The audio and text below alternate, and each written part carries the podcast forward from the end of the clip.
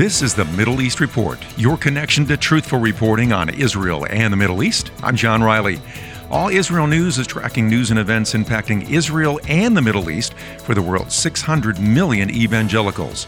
Tal Heinrich is the senior correspondent for All Israel News. She's also the executive producer of the Rosenberg Report on TBN. Tal, All Israel News is reporting that Palestinian President Abbas is in China. I found that story very, very interesting on your news site. What's behind that visit? What's going on? And why is China suddenly so involved in the Middle East region? Well, pleasure to be with you today, uh, John. You know, Palestinian Authority President Mahmoud Abbas, he arrived in China for a three day visit yesterday.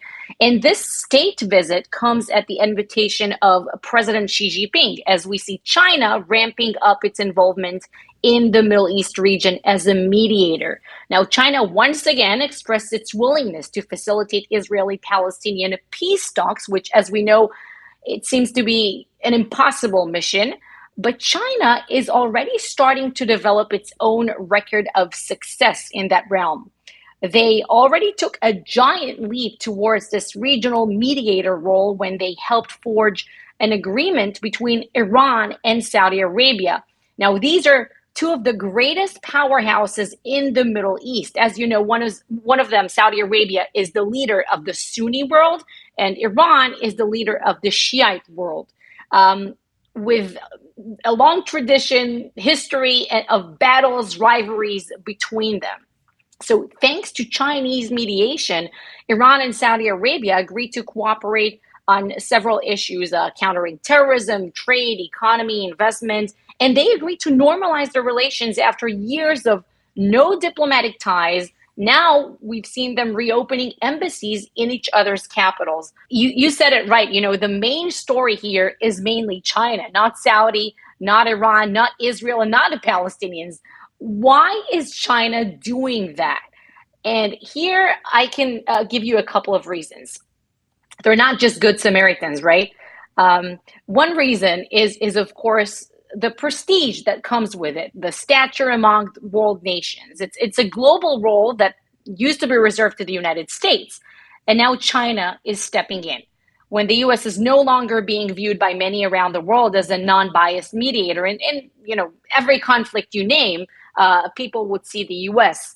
Uh, through these uh, um, prism and in that sense, the deal between Saudi and Iran, by the way, also came as a surprise to the Biden administration that was hoping to push for a deal between Israel and Saudi Arabia. They're still trying to do so. Now, there's another reason beyond the prestige, uh, and that is an economic reason. China is also trying to promote a, a huge vision. I, am not sure you heard of it, but um, it's called the Belt and Road Initiative. It's a massive Chinese led infrastructure project that aims to stretch around the globe.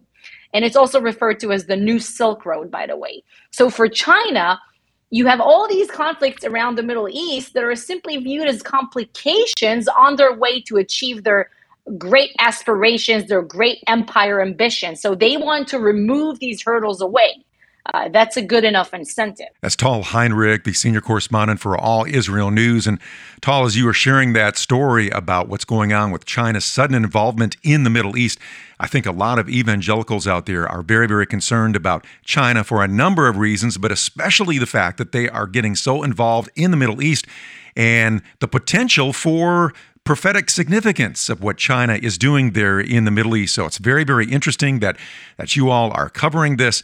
And I want to encourage you to connect with All Israel News visit allisrael.com, allisrael.com. They do an amazing job of keeping you informed of what's happening in Israel and the Middle East, allisrael.com. That's the Middle East Reports. I want to encourage you to download a podcast of the show. It's available wherever you get your podcasts, and you can also go to afr.net to download that podcast. I'm John Riley.